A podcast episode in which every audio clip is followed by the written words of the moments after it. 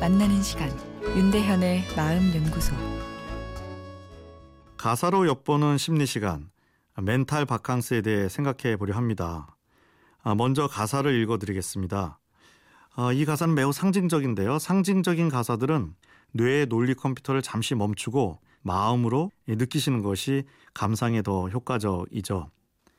태양이 내 얼굴을 비추고 별들은 내 꿈을 채우고 난 시공간의 여행자 오래된 목적지를 향해 홀린 듯 길을 따라 노란 사막의 강줄기 6월의 먼지가 떠오를 때 카슈미르를 지나서 그 길을 떠날 때 기다려 쓰러지면 널 데려갈게 그곳에 데려갈게 그곳에 데려갈게 락 음악 역사에서 비틀즈만큼이나 존재감이 무거운 레드 제플린이라는 그룹이 부른 카슈미르라는 곡입니다.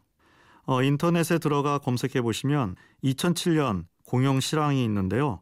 69년에 데뷔해 80년에 해체한 그룹인데 이미 환갑이 넘은 멤버들이 공연을 펼치는데 아, 열정과 깊이가 전성기 때 이상의 느낌을 줍니다. 아, 노래 제목인 카슈미르는 지역명입니다. 인도, 중국, 이 파키스탄의 경계에 있는 산악지대죠. 몽롱한 가사처럼 아, 멜로디도 인도 선율이 가미되면서 신비로우면서도 웅장한 느낌을 주는데요.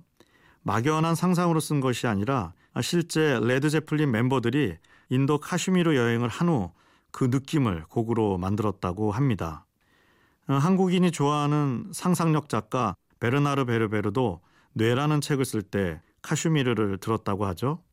상상력이라는 것은 무에서 유를 창조하는 것이 아니라 내 뇌의 논리 컴퓨터에 쌓인 내 경험과 지식을 감성 컴퓨터에 보내면 감성 컴퓨터가 뭔가 이 비논리적이고 상징적인 알고리즘으로 그 내용들의 변형을 가하는 과정입니다. 그 변형된 내용을 다시 논리 컴퓨터에 보내 세상과 소통하는 형태로 바꿔주면 그것이 작품이 되는 것이죠. 카슈미르를 듣다 보면 감성 컴퓨터가 꿈틀대는 것이 느껴지는데요. 바캉스의 라틴어원이 자유인 것처럼 여행의 욕구는 자유를 얻고자 함인데요. 그 자유는 내 감성이 통제받지 않고 자연스럽게 꿈틀댈 때 느껴집니다.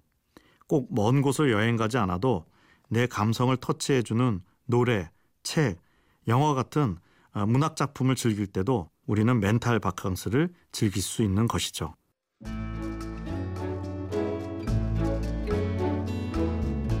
윤대현의 마음연구소 지금까지 정신건강의학과 전문의 윤대현 교수였습니다.